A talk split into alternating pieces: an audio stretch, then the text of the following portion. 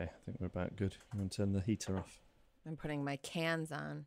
I know this is a bit like I'm possibly about to squirt you with a water pistol and you're about to come back at me with a blunderbuss. But one of the charming things about you, I think, is that you don't sharpen a pencil over anything. Well, you're right. I did. I ju- just did it over the table and left this pile of pencil shavings, which is gross. But I think you know the thing is, is that what I always feel is that when you comment on anything to do with me and tidiness, Yes. your personal habits are so slovenly that it just seems insane to me. Be a slob, but then understand the absurdity when you criticize somebody else's whatever I'm being when I'm when I'm sharpening a pencil over nothing. Hello? Welcome to Beatlesjuice Hello? with Jeff Lloyd. What? Because everything's better with the Beatles. Yeah, it's just something a bit more because it does sounds a bit dead when you hear it just as an intro. How about this then? Ladies and gentlemen, the Beatles. This is Beatlesjuice with Jeff Lloyd. Yeah, we'll have it, we'll have it. It was worth it for that. Isn't there something interesting about the dynamic of a marriage there? That in a friendship or a work relationship, before there's a criticism, you have to couch it by saying, Look, I know I'm the world's worst for this, but however, in a marriage, you just say the thing, and then that thing seems in some way too harsh. Yeah, there's no right way to give a criticism. But I think this does tie into the Beatles. Oh, it does This- because what we do if we're going to criticize each other, we both say peace and love, peace and love. You started doing this thing where you leave your shoes. Could I just ask you? Yeah, that's fine. Which is, of course, a, a Ringoism. It is, but I think in that band there was no softening the blow. I think if one of them thought something, they'd just say it in a harsh way. I also think that they weren't particularly free with each other with their compliments, um, but they, they could easily criticize. And I think what you see at the end of the Beatles is Paul being hyper conscious of this. And when he is trying to criticize because he's got an idea in his head on how he wants something done. He then tries this soft soaping, and if anything, because that's not the way they operate as a That made unit, it worse. It, it made it worse. Yeah. Anyway, hello, welcome to Beatlesjuice Extra Squeeze. The thing I'm excited about, no disrespect to you, Sarah, on this episode is I'm going to play out the long version of the conversation I had with the guys from the Nothing Is Real podcast, which is this oh. brilliant Beatles podcast. I think you came downstairs and you said, I've had one of the conversations of my life. I did say that. I did. and you were so happy that it was annoying. Imagine having all this stuff in your head and No, no, not no, being able to talk to. I understand, but what I'm saying is, is that it, it it was more the level of joy that you felt was less. Oh my god, there was a percentage of me that was like, oh, how lovely for him. He's had this great evening, I guess. But either because I was sort of annoyed that I'd spent an hour and change waiting for you, even though I sort of knew you had to do what you had to do. You were so happy that it was weird. It felt disturbing to me how elated you were from talking to these guys. but also like, okay, it's better that than that you're miserable. I'd rather have you come down sort of disturbed in your elation than in a terrible mood. and I loved it so much. And I'm just not a sociable person. And it made me think if socializing with people just involved talking about the Beatles with people who are as geeky about it as I am, maybe I would be socially competent. Well, I think you can, but it takes effort. That's the thing. When I give you a task of like, you have to, it's been so long since we've been out in a social setting. And then when we have been out with people, it's like we've picked couples very specifically that you delight in being around. So I haven't seen, I, we haven't had an episode in in a really long time where I've been like, I need you to not leave me alone with the, you know, bearing the brunt of the socializing in this situation. That happen- hasn't happened in a long time. But when I task you with that, you can do a fine job of it. You just find it exhausting. I also, if we, on one of those nights out that you're talking about, I have to almost like think up a set list in the afternoon of the things I'm going to talk about. Did you do that last night? We had a Zoom date last night. No, and I really enjoyed it. And it was You didn't come up with a set list? I didn't come up with a set list, but I do remember thinking, if only Maggie and Joey knew this other me that can have these animated conversations about the Beatles. Of course, it wouldn't be interesting to them, but they would just see this whole other side of me. Hmm. Okay. Instead of people thinking I'm this awkward guy who occasionally lob something into a conversation that sometimes lands and sometimes doesn't. I don't think that's how people think of you, but I think that you get like really obsessed with thinking of yourself in that way. But that's how I feel on the inside. well, right, that's how you feel on the inside, but sort of the refusal to accept that that's not quite how you're perceived by people. On Hmm. occasion, I assume it is, but I don't think it's like most of what anyone thinks. So anyway, those that chat is coming up later, or at least the bit that we recorded. There's a couple of hours that we didn't. Oh my god. I wonder how many of the people who like listen to your show from a Beatles obsessive position, how many of their spouses, if they have them, think that it's sweet versus "Uh, it's probably rooted in something not great, but I'm not going to get into it. Do you think it's rooted in anything not great with me?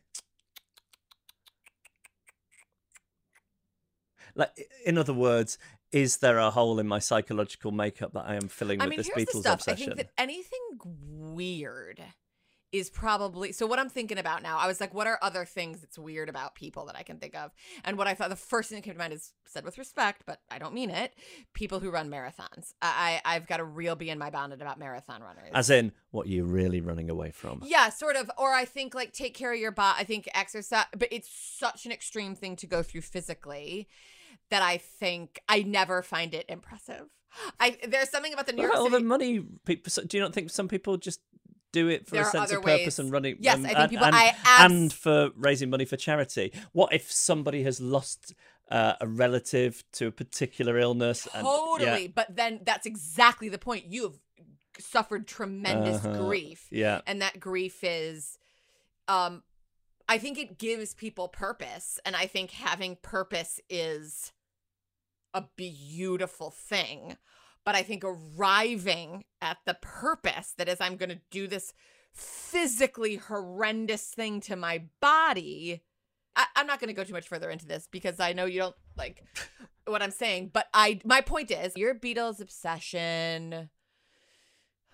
You know, I'm sure it comes from a sense of otherness and loneliness somewhere. I, I think I sound like an idiot. I think I should walk away from this. I think I should step away from this. Because here's what. I here's what I think. Yeah. I think I'm somebody who found this music, found joy in the music, thought I'd like to know a bit more about that. And then when I started investigating the story and reading about it, there was joy in the story. And it feels limitless, both what's in the music and what I can get out of that, and what's in the, the people and the events and the ripple effects of it. I think probably what's going on for me is I resent people who are able to fully commit to projects and areas of interest that I myself are not diligent enough. I'm not, I'm not diligent enough for. So I bet I'm just jealous of people who can run marathons, and which I could never do, and jealous of people who have like these this unbelievable depth of knowledge of something which I don't have at all. Is there anything that you have ever been interested in to the point of considering yourself a fan? Mm, Like you like Philip level- Roth, you like Thirty Rock. but Yeah. I- But I don't no, think you'd read a book your- about either of those things. No, no, I've read. I've oh, I've been meaning to read this book by one of Philip Roth's, maybe his only ex-wife. But the point being, I don't, I don't know enough about him to know if he had more than one wife. But this woman named Claire Bloom, who wrote a book about him, I've always wanted to read it, but never got around to it.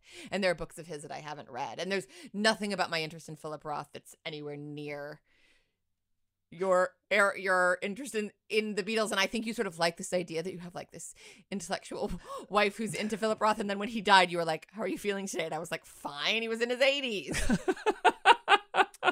but I don't know. I I don't I don't think I'm a fan, and I Do you think know, it I- makes me a less smart person. I, I worked with uh, a woman who was a really obsessive Michael Jackson fan.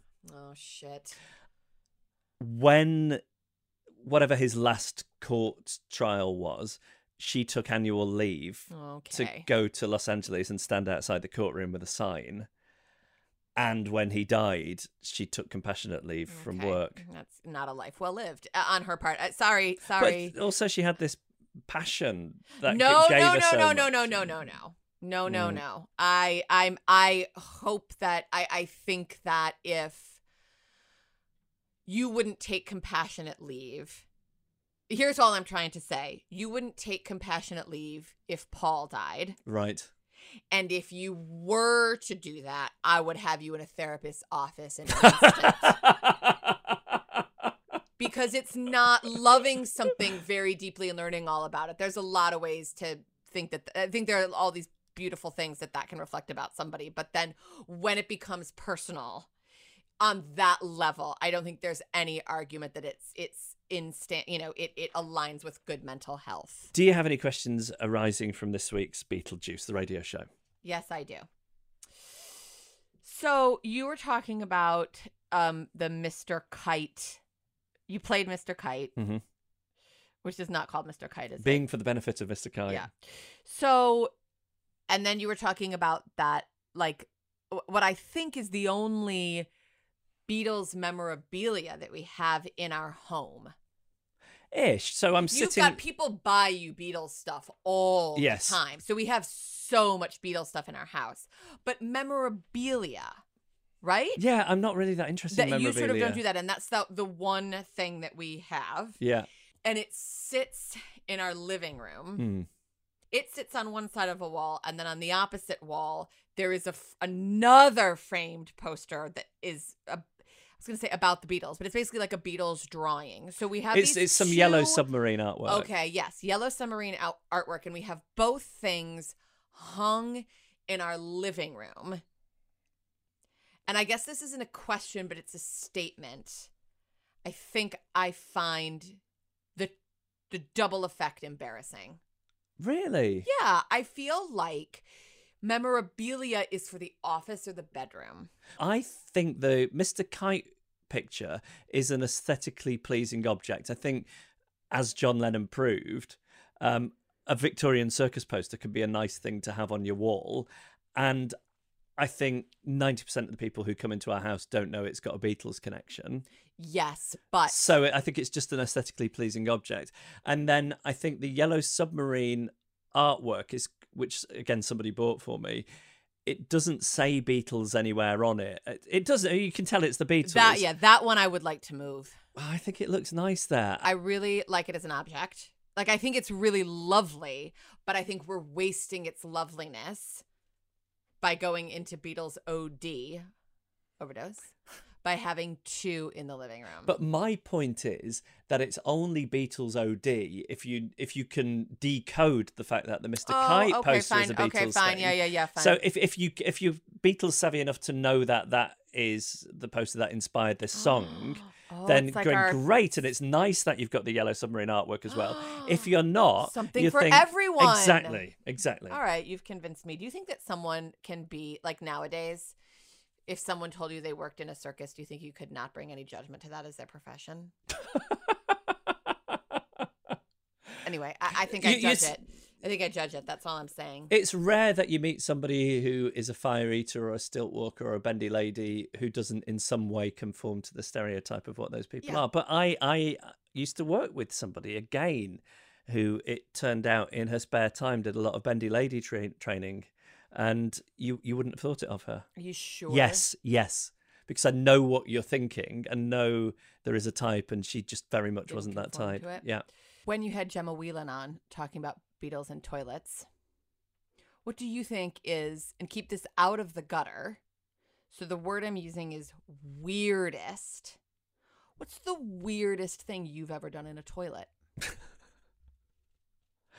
Because what I took from those, some of what you were talking about is like in a lot of houses, the the bathroom is the private you know it's like in my house growing up it was the only and i think in our house now it's the only door that has a lock on it so if you're a kid or a teenager and you just want some level of privacy you go to the bathroom So what would you do in the privacy of your own bathroom then? Because we talked about Paul would well play i the asked guitar in you there. i asked you first because mine is a little not like wildly gross but mine's a little gross whereas i thought maybe you would have something that wasn't at all gross I don't think so. When I was a kid, like I was always I always found it strange how long my dad would spend in the bathroom, Mm. and I I had it in my head that an adult man must take a long time to move his bowels. Oh. As an adult man with a child, I now realise he was just escaping. Yeah.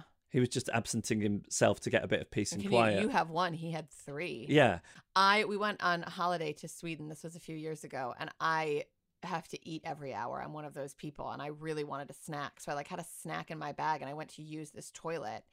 And whilst still sitting on the toilet, it was like we'd been out and moving all day. I started eating my snack, and someone opened the to- the door on me, so they saw a lady on the toilet eating and that was the most embarrassing thing as an adult. But then as a child i used to go in the bathroom to do a duty and i would stay in. I'm so interested. I've asked my parents like how long would i be in there? And they have no memory. They can't answer the question for me. Um is sorry i'm getting distracted by that. My phone's ringing and it's you wanna- distracting me. no i don't want to i think we should ride this out but um I'm just acknowledging that it's happening. Anyway, so as a child, I would be in for what, what I remember as being an hour. I've asked my parents if that's correct, and they've not been able to verify it for me.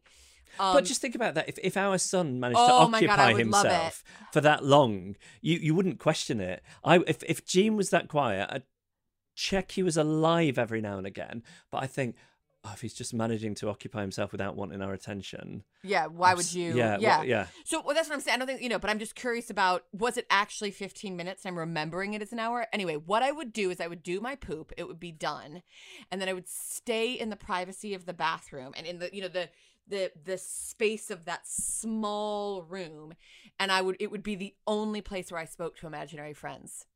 So I had no interactions with them anywhere other than in the bathroom.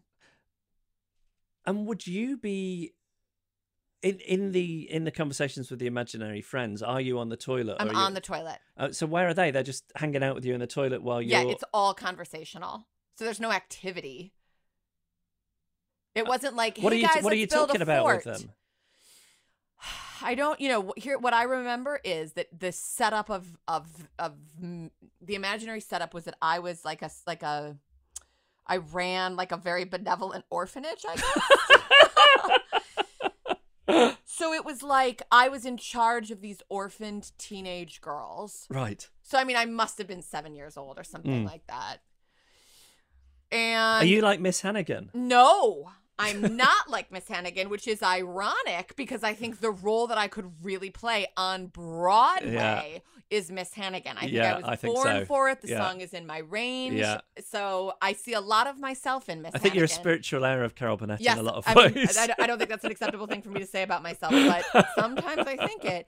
Anyway, so it was it was more it was a little cooler than that yeah. and it was teenage girls, Yeah. not little girls. And Are you giving them life advice? Are you instructing yeah, them? I think I gave them life advice and instructed them. And they were there was the pretty one who was named Jenny. Yeah. There was the sporty one named I think Rebecca, which I had a friend in elementary school named Rebecca who was like the star athlete. Like a Kelly, who was like the girl next door, and then Nancy, who was like the grown up. Wow. Okay.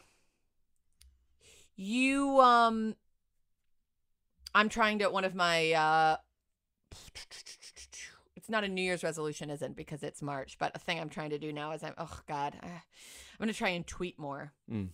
because I think it's gonna. I think being more more active on social media will solve all my problems and not be a disaster. With this in On mind, that, just uh, what's interesting about that is I, I have been live tweeting the Beatlesjuice radio show as it goes out, yeah, and I've had this great response to it. It's I really enjoy doing it. Yeah. I find pictures. Uh, uh, people send me great bits of information, or they find pictures, and I, I really enjoy it. And the whole time the show is going out, uh, I'm active on Twitter. I noticed that I get quite a lot of new Twitter followers uh, in, in, in terms of, I don't know, maybe not in triple figures, but in the tens of people during every show. But then when I check my number, it stays the same, which suggests to me that the as I lose as many followers by doing 10 or 15 tweets about the Beatles on a Sunday morning and then talking about the podcast or the show during the week, as I do gain followers who really like Beatles. Yes, but what this is, we've talked about this is an engaged. So you're losing people who are not that engaged with you and like just connect you to Ed Miliband or something. yeah, And you're gaining people who genuinely want access to some of your bullshit. um, so anyway, so let's talk about the Beatles and their Twitter followers. Yes. So you said on your show, you said that uh, John has the least yes, which so I hear that detail and I go, okay, well that makes sense. It's because he's the dead one, like the dead one. But then I was like, hold on, George has been dead almost twenty years. So what do you? What's your unpacking? And Paul has the most. yeah. John has the least. Yeah. So, So- just to, to run through it for people, uh, Paul has just over 4 million, Ringo has 2 million, George has 1.1 million, and John has 566,000. Wow. Yeah. So, John has uh, just under half, pretty much actually um, half the amount that George has.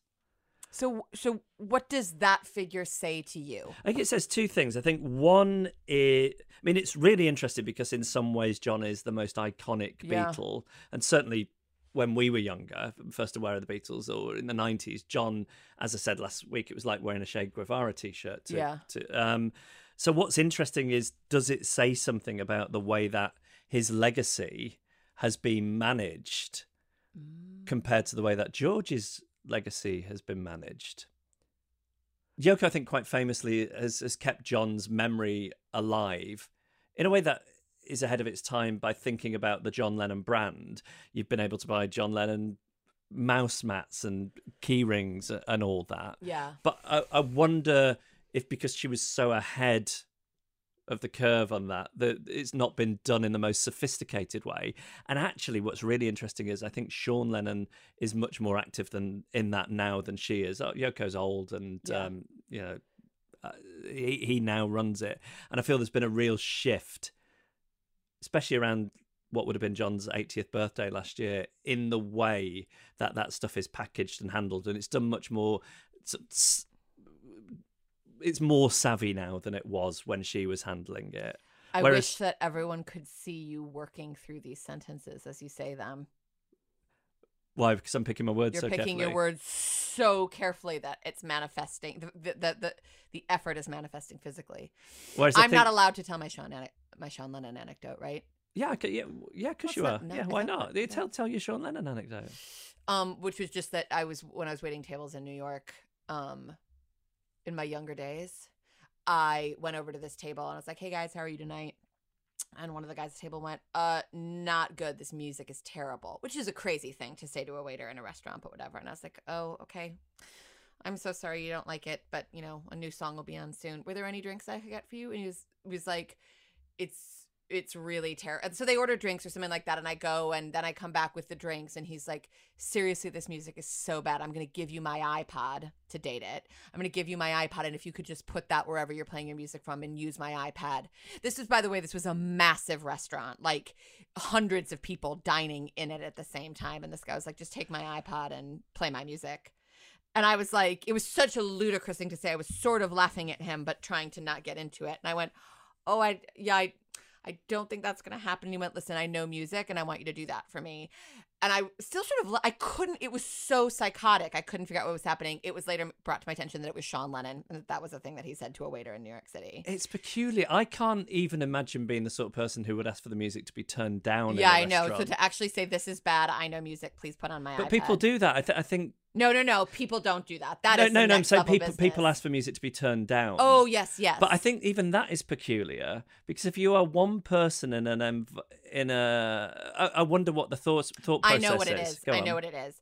They think that they're speaking for the room. Right. And I think sometimes they are. yeah. But regardless, I'm not defending it. No, no. But I'm just thinking what, what I I would get as annoyed, but I would ultimately think it's it's their restaurant. Maybe I'm an old fart who doesn't like loud music or, I mean, I think that's mostly is. how yeah. it would play out. Yeah, but I'm yeah. just, you know, Yeah. I'm trying to see another scenario. Um, it was Mother's Day yesterday. Yes. British Mother's Day. British Mother's Day, of course. American Mother's Day is in May, which is better. Um, so famously, John called Yoko mother. Mm.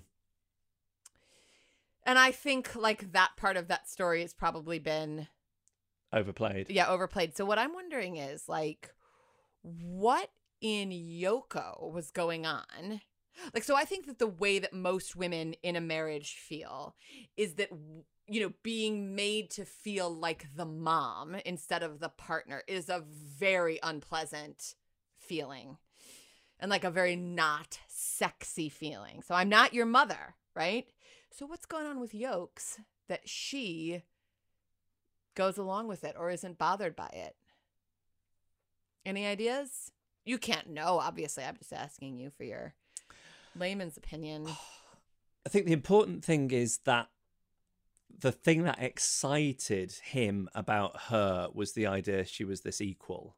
Mm-hmm. That's the point of attraction. I think that's what he felt he was getting from her. So I think she felt very desirable on that level. So that's that's the primary thing. I think the mother stuff is to do with taking away pain. So again, I don't think that she fulfills a maternal role, but she completes him in some sense. I think that felt good to her. I think where it comes a bit more into play is when they're in New York and for the last few years of his life, he kind of abdicates responsibility to her.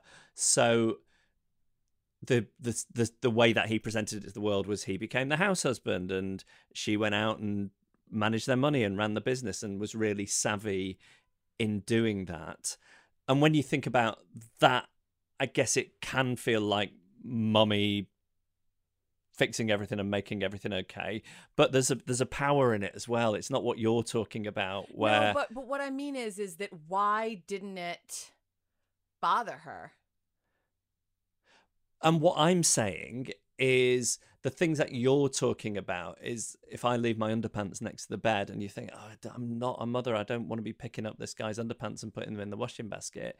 It's it, that's not what she's doing for him. For that man to turn control over to you, I don't think would have felt unsexy. And It- that's what's manifest in the word mother. It's less maid and more boss. Yeah, I also think it's a colloquialism a, Oh. a bit. I, I, I- I think it seems really weird when you learn that John Lennon called Yoko Ono mother. It, it seems really weird, but I'm wondering if there's like a little bit of a culturalis, cultural term of endearment, mother of the house. You know, like some antiquated bit of language that explains it a lot more easy than trying to think.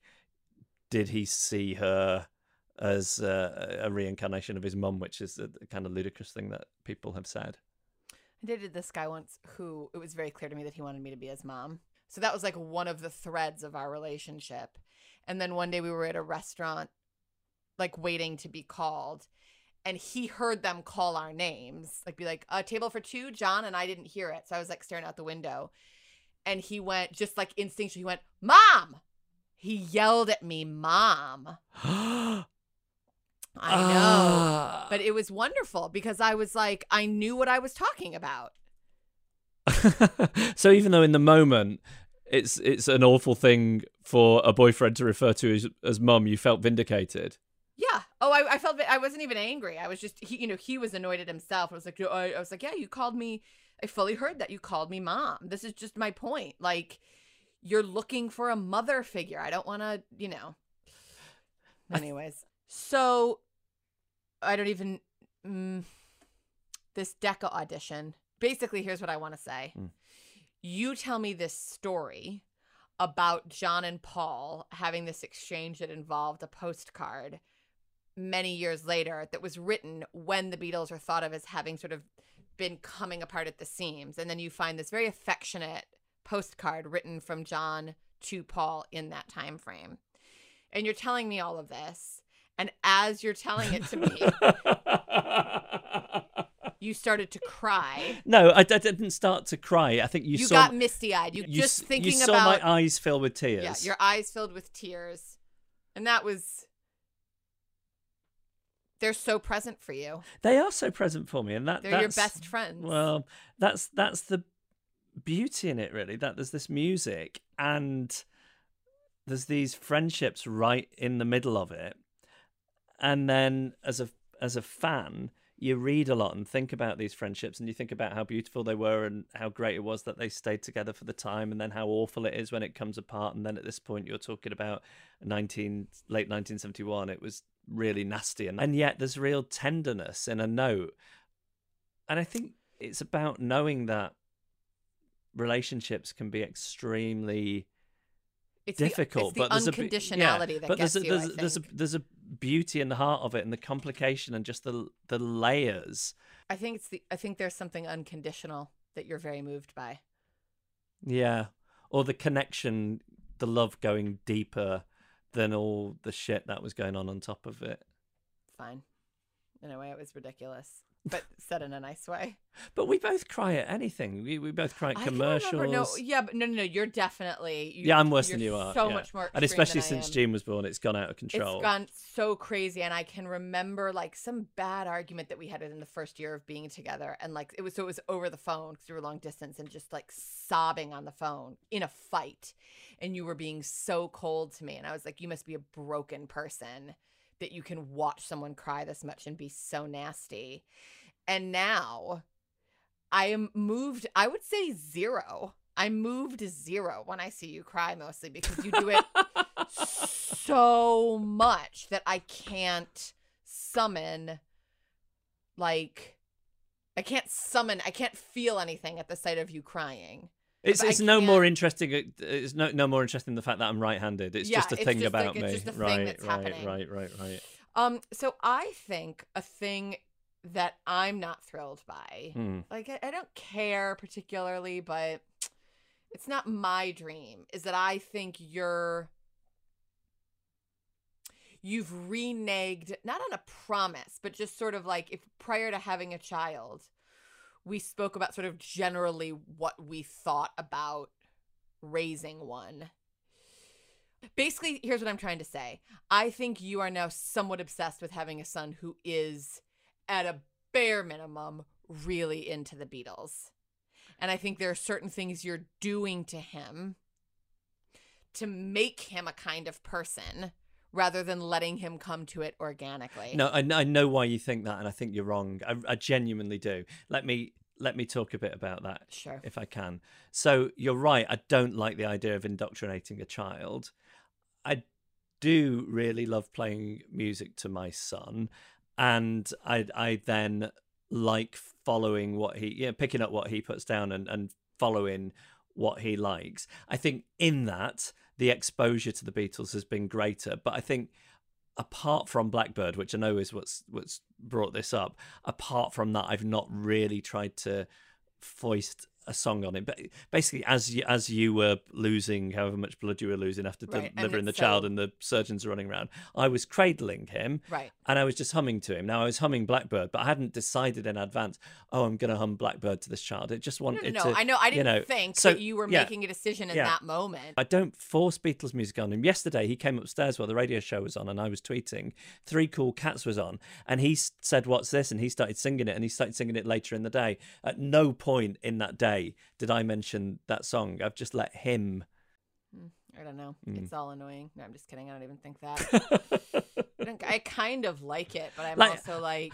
Only once has he ever owned a Beatles T-shirt, and I did not buy it that for him. No, Somebody sent mom- it. Did my mom? Um, th- I did once put him in one of those John Lennon style New York oh, City T-shirts. looked. Even I was on board with that. He looked so cute Yeah. in that. But I don't put him in any mem- memorabilia. No, but that would be insane. But I'm not lots of people do. Well, I think that's insane. No offense. I don't think it's insane, but Here's- I don't no, no. want to. You, you and I have the same value on that, but I don't think it's insane. Listen, it's be- Yeah. my problem with it is that your Beatles obsession is public facing. But that's just this weird accident of my job. So why should I be denied like sharing a love of something with my son just because like the only way I can earn a living, or know. That's one of the ways in which I can earn a question, living. But something about it, it's like, yeah, maybe it's yeah, maybe it doesn't make a difference. Maybe it's fine. I've been trying to teach him um like terrible songs is a way of annoying you. So there's a Michael Bolton song that I like that's of course a bad song and I've been teaching it to Jean to sing at you. And I really try not to be that music snob, but Michael Bolton is difficult to swallow. Well, your son and I can sing it together. You can only do the chorus. I've heard him. Oh my gosh. All right, are we done? We are done. Right, here is um, the recorded part of the great conversation of my life. And then you're gonna have to. The great conversation of your life was supposed to be when you and I met in a coffee shop. It was up until I had this and talked for conversation with Jason and 14 Stephen. Beatlesjuice with Jeff Lloyd.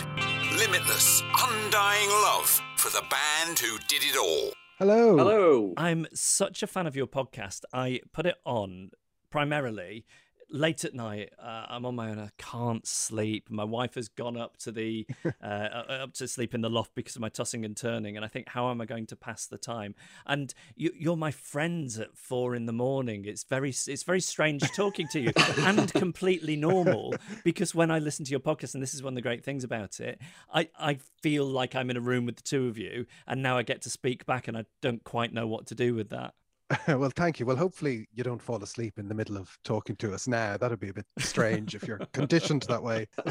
Now, I'm really curious to ask you when you started this podcast, given that there are umpteen Beatles podcasts out there, what did you want to do that you what what was the itch that you felt wasn't being scratched by all those existing Beatles podcasts?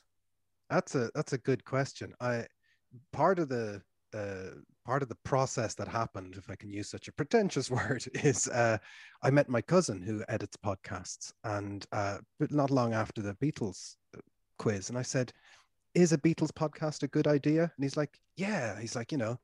I I think he sort of realized it's one of those topics that just goes on and on and on and on that has a fixed audience and isn't really connected in time you know people could listen to our podcasts in five or ten years time and i think some of those topics would still be fair enough for for discussion. So yeah then then we just kind of knocked heads together stephen about what it should be. And i think we definitely wanted it to be a double header because Yeah.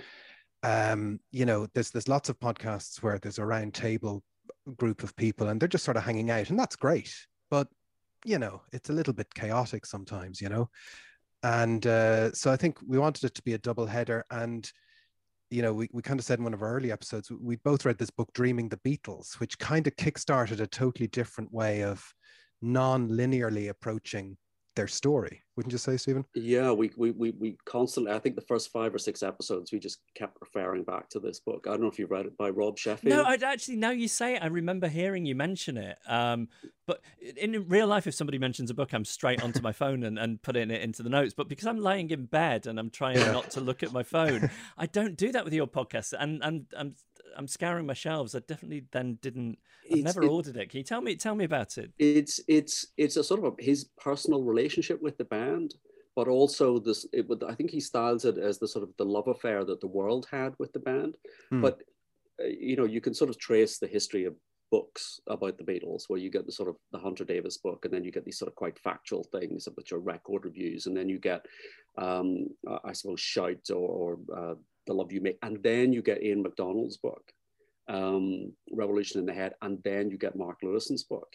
And they become increasingly sort of dense and factual. And then suddenly Rob Sheffield comes out with this book, which is a completely different take. And it's it's just about what the Beatles means to him, Mm. Yeah. uh, what what the Beatles mean uh, to the world, and for me in particular, maybe less so Jason, but his Rob Sheffield's experience of discovering the band sort of mirrored my my own in terms of the records he was buying first, and it's just it's it's one of those Marmite books. Some people really Yeah. don't like it um, at all because they're used to the Revolution in the Head style. and it's a it's a book that's obviously written by somebody who has listened to the Beatles for 20 or 30 years and has them rattling around his head all the time and the connections that that makes in terms of you know how their story happened and how your own life evolves and then just random thoughts you know it's like you know you know why were they having a dinner party with their dentist it's one of my favorite thoughts that's in the Yes. book you know? And uh so yeah that book was kind of like yeah there's loads of loads of this is rattling around our heads collectively for years I've, I've said this is what I've said quite often is that at any given time, if if I'm not thinking about something, I'm just thinking about some aspect of the Beatles. Yeah. But Yeah. then your podcast, I mean, so first of all, what I really like about it, and I think it's different to so many, is that you don't sound like a couple of blowhards. Okay. Because I think It's I think. We're getting away loads with of it. them do. I think loads of them do, and you come at it from slightly different angles. You obviously know your stuff, but you don't sound like a pair of know-it-alls, and yet. It doesn't just sound like one of those podcasts where people talk about their own stories of being a fan, which I find interesting.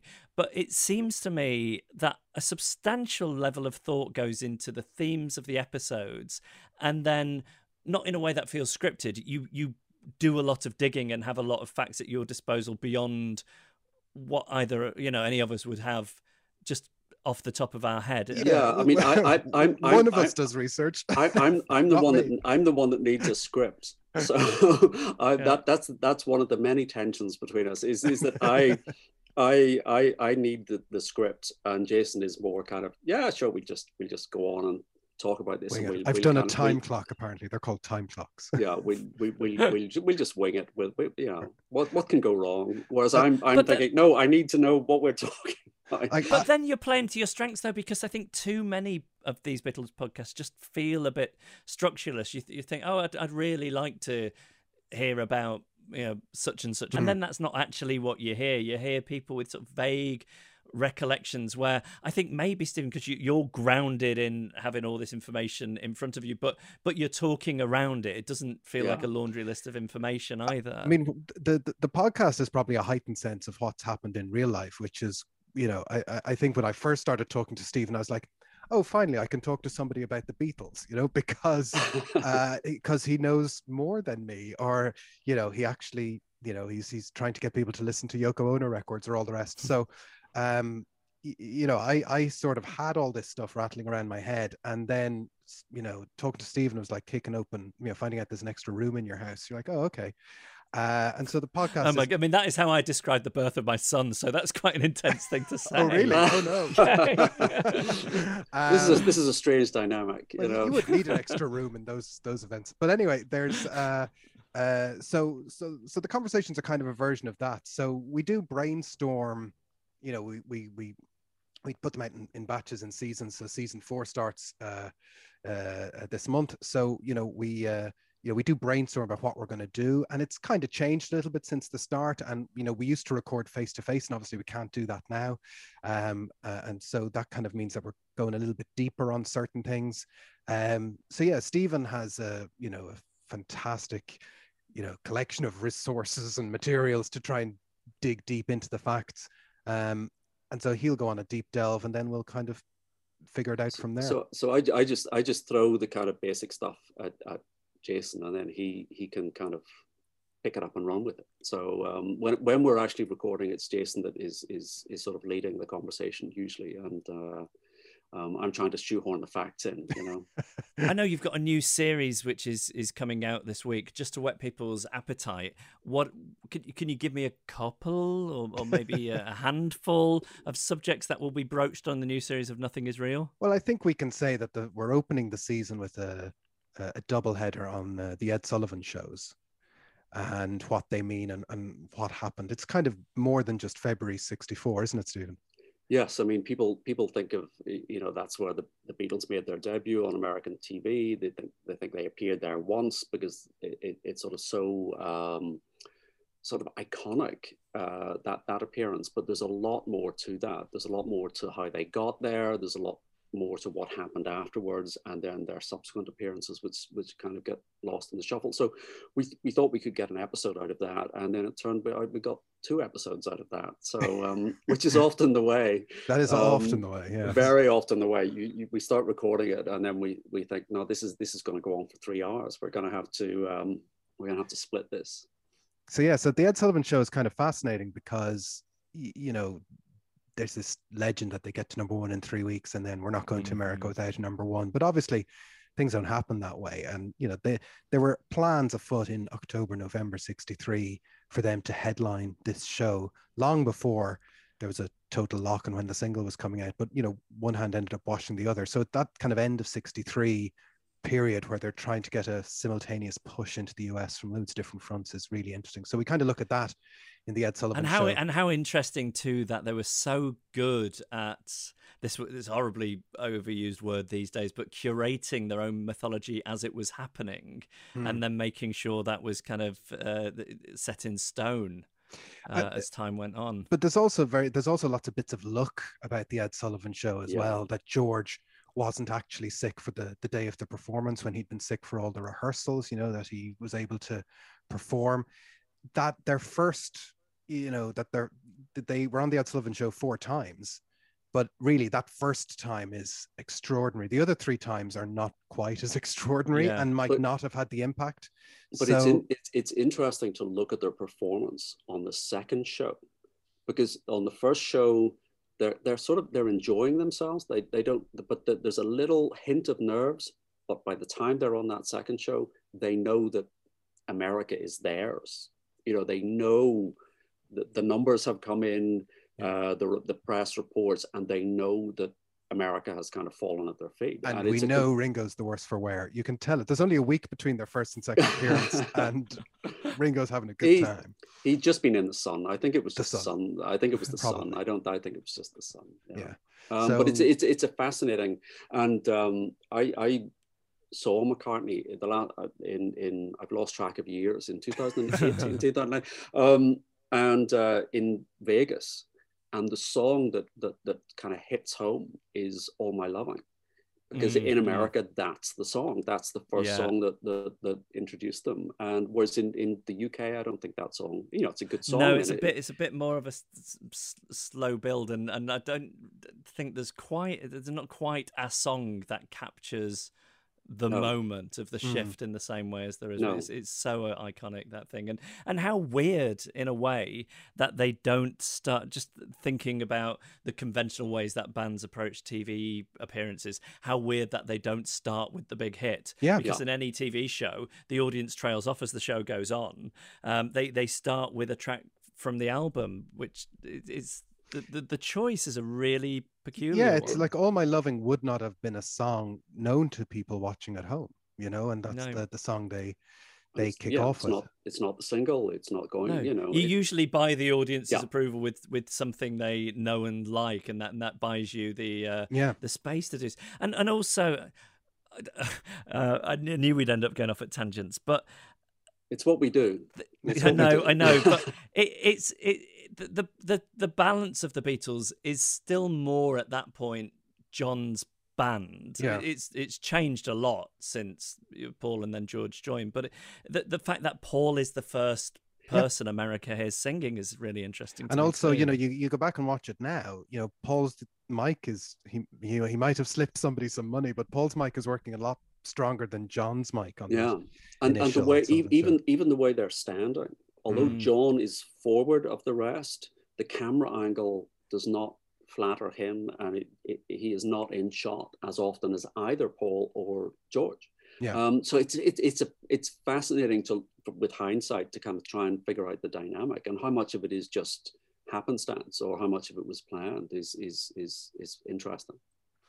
And can you give me give me one more subject matter you're going to be Well, covering in the we're new going to be covering, um, you know, albums. We're going to be covering the Beatles. We're going to be covering certain songs. Uh, we've got one episode that's actually not about the Beatles at all. That'll be fun. What? We've got, we've got, What? we've got two, two episodes, three two episodes. well, no, just just just the one. I mean, it's it's it's it's on a Beatles tangent, but technically, it's not about the Beatles. So, uh, Right. J- Right, J- well, there, there we go. And- We've, and we've we have- the appetite. and we Yeah, have J- we, we we decided to dedicate an episode to what we think is perhaps the most underestimated song uh, in their canon. yes, yes. and it's uh, a song we've chosen for you, Jeff. Okay, well, uh, we're going to play it in a second. So, so tell me the song you've chosen. Um, tell me why you think it's un- underappreciated. Then I'm going to rattle through some questions with you, and, and we'll we'll get to the song. But what what is it that you've chosen? From me to you. Yeah, from me to you, we, we we were kind of when we were rattling around topics for season four, we kind of thought, well, you know, some songs have a big legend attached to them, and some songs are just kind of not un- ignored, but Forgotten. yeah, a little bit underloved. And so we kind of thought, well, you know, is there an episode in From Me to You? And there is, and it's a, it's a great song because you know it's their first standalone single. You know, "Love Me Do and Please Please Me" have come out. The album "Please Please Me" has come out, and yet hot on the heels within like two or three weeks of the "Please Please Me" album, they're putting out a standalone single. Like you know, they could have put out "I Saw Her Standing There" or "Twist and Shout" and something, but they they put out the standalone single, and you know. Chart nerds will obsess as to whether it's the first number one or not, but it really is the first true really number one in the history Mm. books and it gives them this number one and it's you know it's But it- but at a the same stepping uh, stone from that you know initial start where they're unsure of Yes. themselves into Yeah. them being mega and, Yeah, and it, it and- feels as well like a stepping stone between the act that George Martin would have seen at the cavern and thought, "Is there a way of capturing this on record?" and and then this s- hit factory whi- which seems to start with she loves you and i want to hold your hand and and it's it's the, it's the bridge between those two things It isn't is, it, it does it- get it does get overlooked it's overshadowed by "She Loves You" and "I Want to Hold Your Hand," and and then it doesn't appear on an album uh, on Yeah. on you know until there's a compilation in '66. It, it, it pops up, and then in America, it's it's a song that isn't really that well known either because it it doesn't sort of feature. Um, so it's you know people people say, "Oh, do a song episode." They also you know do "Hey Jude." I said, "Well, no, you know." that's the best line in it Again, this is the thing about being a fan. You can say that. That is a, a code that Yeah. we all in, uh, understand in this is in this uh, conversation, and it's funny too. As the in jokes, yeah we're so lucky. Um, well, I'm I'm excited, Brett. From me to you, I had that song at my wedding, albeit not the Beatles version. My wife came down the aisle to that song, so I'm really Ah. keen to hear it. Um, before we hear it, going to rattle through some uh, uh, questions as quickly as possible. Um, uh, we we all, I think, have a tendency to want to go off on tangents, but let, uh, we can try and be concise. First one: Would you have rather been a spectator at the St. Peter's Church Garden Fete, where Lennon met McCartney, or would you uh, would rather be in the room in Paris when they found out they were number one in America? oh in the room in paris that's that's where the party's at because you'd go home that night after the fete and you were like well i was at a fete today i suppose yeah, that'd be it Definitely, Stephen? definitely. Oh, uh, same same answer. Definitely. I mean, I can't cannot imagine what that must have been like. You know, they're they're they're in Paris for a start. They're in the Georges Cinq Hotel. Uh, you know, there, there'll be champagne. I imagine. Um, definitely in that room. Definitely in that room. Which Beatle would cook you the best dinner? And I'm talking about themselves getting stuck and not having a, a family member or somebody or, or buying you dinner. I'm talking about get, getting their hands in there, george rattling the pans. Absolutely, George. We've all seen the video, and if you haven't, you should go watch it on YouTube of Paul McCartney making mashed potatoes, That's which not I good. watch. I watch it about every couple of months to kind of realize that you know, you know, he's not maybe Superman after all. He has But feet of clay. He has feet of, George- feet of Geo- mashed potato. George could do a good pally and a good kind of chickpea bhuna or something. I don't know. I'd I'd go for George. Yeah, me Yeah. too. I, I I think you'd have a, a, a vegetarian feast. I think Mm. I think it would be great. Yeah. Would She's Leaving Home have been better if Paul had waited for George Martin to be free to do the arrangement instead of getting a man in? I what I you know on the Pepper box set, what I thought was interesting was that bar they cut out between the chorus and the verse. Now this is this is deep nerdiness. and uh, there's like this little uh, four note refrain that Paul decided needed to come out. And uh, he was absolutely right. It's terrible, that little four note refrain. I think, uh, yeah, uh, who it was Mike Leander, wasn't Mike it? who did it, Leander, Stephen? yeah, yeah. Uh, I, I think. I think it works at the end of the day. It's just another happy accident that it's so kind of over the top and melodramatic that it just it works for that song. It, it, it was lucky that it was that song that he was scoring, maybe. Yeah, I, I, I agree with that. And on, the back the box set, there is just the instrumental version with without the vocal, and it's almost unlistenable. I mean, it would rot your teeth. It's so saccharine, um, and it's it's just dreadful without the the, the lyric. And, and and that that that's one of my favorite uh, performances, vocal performances. But you you take it off the backing track. But I think I think yeah, I think they, they were right to press ahead. Given how good both John and Paul were overall at remembering roughly who did what and who wrote what, um, but there is this disagreement about who wrote the melody, the tune to "In My Life." In your opinion, who actually wrote that melody? Ooh, um, I mean, the song does feel very John, you know. Um, so I, uh, but, but it does seem You've got be to call it. We, we, we need you- need you to call it. oh my gosh. I'm, Uh, I'm, I'm, I'm, I'm just going to call it for John. Yeah, I'm Uh, gonna call I- it for I- John. Yeah, I think it's a John. I think it's a John melody. The melody is John's. Yeah. All right. yeah. Um, which is the biggest crime against haircuts? George's late seventies perm or Paul's mid seventies mullet? Oh, Oh, ooh, I'd say the perm. Have you seen him on that German show doing this song? Uh, I think it's called Disco 76 or something like that. And uh, it's um well, yeah, it, it, the, the amount uh, yeah, gosh, no, the perm. I'm, I'm, I'm going to say the mullet because I've, because I've never had a mullet, but I have had a perm. Oh my god. That's, Uh, that's- whenever whenever I was at school, I, I which would have been around that time, I grew 78, 79. I grew my hair as long as I possibly could, and we had a no you know no hair touching the collar rule, and I was told to get my hair cut, and I went and got a George Harrison bubble perm instead. It's more like Kevin Keegan, but um, so I, I I can't I I can't really defend the perm, but I'm going to go with the mullet. Would we be interested in any of the films that the Beatles acted in solo if the Beatles hadn't appeared in them? uh, probably not. No. You know, would we be interested in some of their solo albums if they hadn't been in the Beatles? Is that a is that a controversial thing to say? What say? are you saying? What are you saying? I'm just saying, you know, We know what you mean.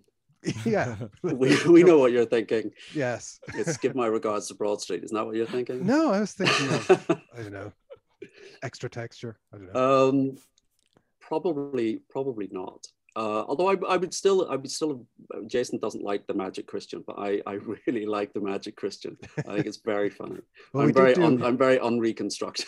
we did that way. do in our last uh, season uh, a full episode on the films of Ringo Starr. Films of Ringo Starr, yes. which which it was one of those ideas that just wouldn't die. It just seemed hilariously funny to us. So we went off and We I- watch I- them so you don't have to. yeah, and it's it's it's it's amazing that he he- yeah that he you know some of them feel like an indulgence, some of them are good, some of them are strange, but it's uh yeah, I think the person who really could have been a great actor was John. You know, I think John uh that that's something that, you know, maybe could have been tapped uh at some point in his life or you know maybe later in his life uh you know he he had a certain presence and you kind of look at uh you know some of their appearances and performance even that little kind of snippet at the end of yellow submarine you know Yes. and john is he just has a very direct kind of on-screen communication he's not hamming it up he's not kind of going over the top you know i love paul but he's over the Mm. top you know Yeah. and uh so i think john could have really actually done a decent role you know A couple of quick uh, yes no ones. Mm. Uh, is, is there any way that the Carnival of Light, which is an unreleased recording that Beatles fans clamour for, is there any way it can be anything other than disappointing? no it's No. disappointing It's disappointing. Okay. Yeah. Um, when you listen to the Beatles, do you go original mono, uh, original stereo, 2009 remasters, or the new remixes? Well what album are you talking about Jeff? what, what what time of day are we listening? Um, Yeah. Okay. yeah. am i in my kitchen All right, last question. Um, when in a generation or so, a radioactive cigar smoking child picnicking on Saturn asks you what the Beatle affair was all about, which one song do you play to them to explain it? Hmm. Here comes the sun. And, and and he'll say what is the sun I think what what the Beatles were about was about optimism, was about um, kind of sunshine, was uh, this this this kind of yeah this kind of optimistic view of things, and I think that captures it perfectly. It's a beautiful song. It's a beautiful melody. It's a kind of song that could have been written by John or could have been written by Paul. It could have been a Lennon McCartney song. The harmon, the vocals are amazing. Um, so yeah, I think we're All right, agreed. well- don't don't ask Jason or, any or paperback writer You, there's been there's been a surprising amount of consensus between the two of you on this uh, as, a- as a podcast listener. Uh, I'm going to play from me, me to you. Before that, uh, in the time it takes you to be drowned out by the uh, Day in the Life Orchestra. Um, what what what's the? There are people listening to this who don't see what the fuss is about. What is the fuss about? It's the greatest story ever told.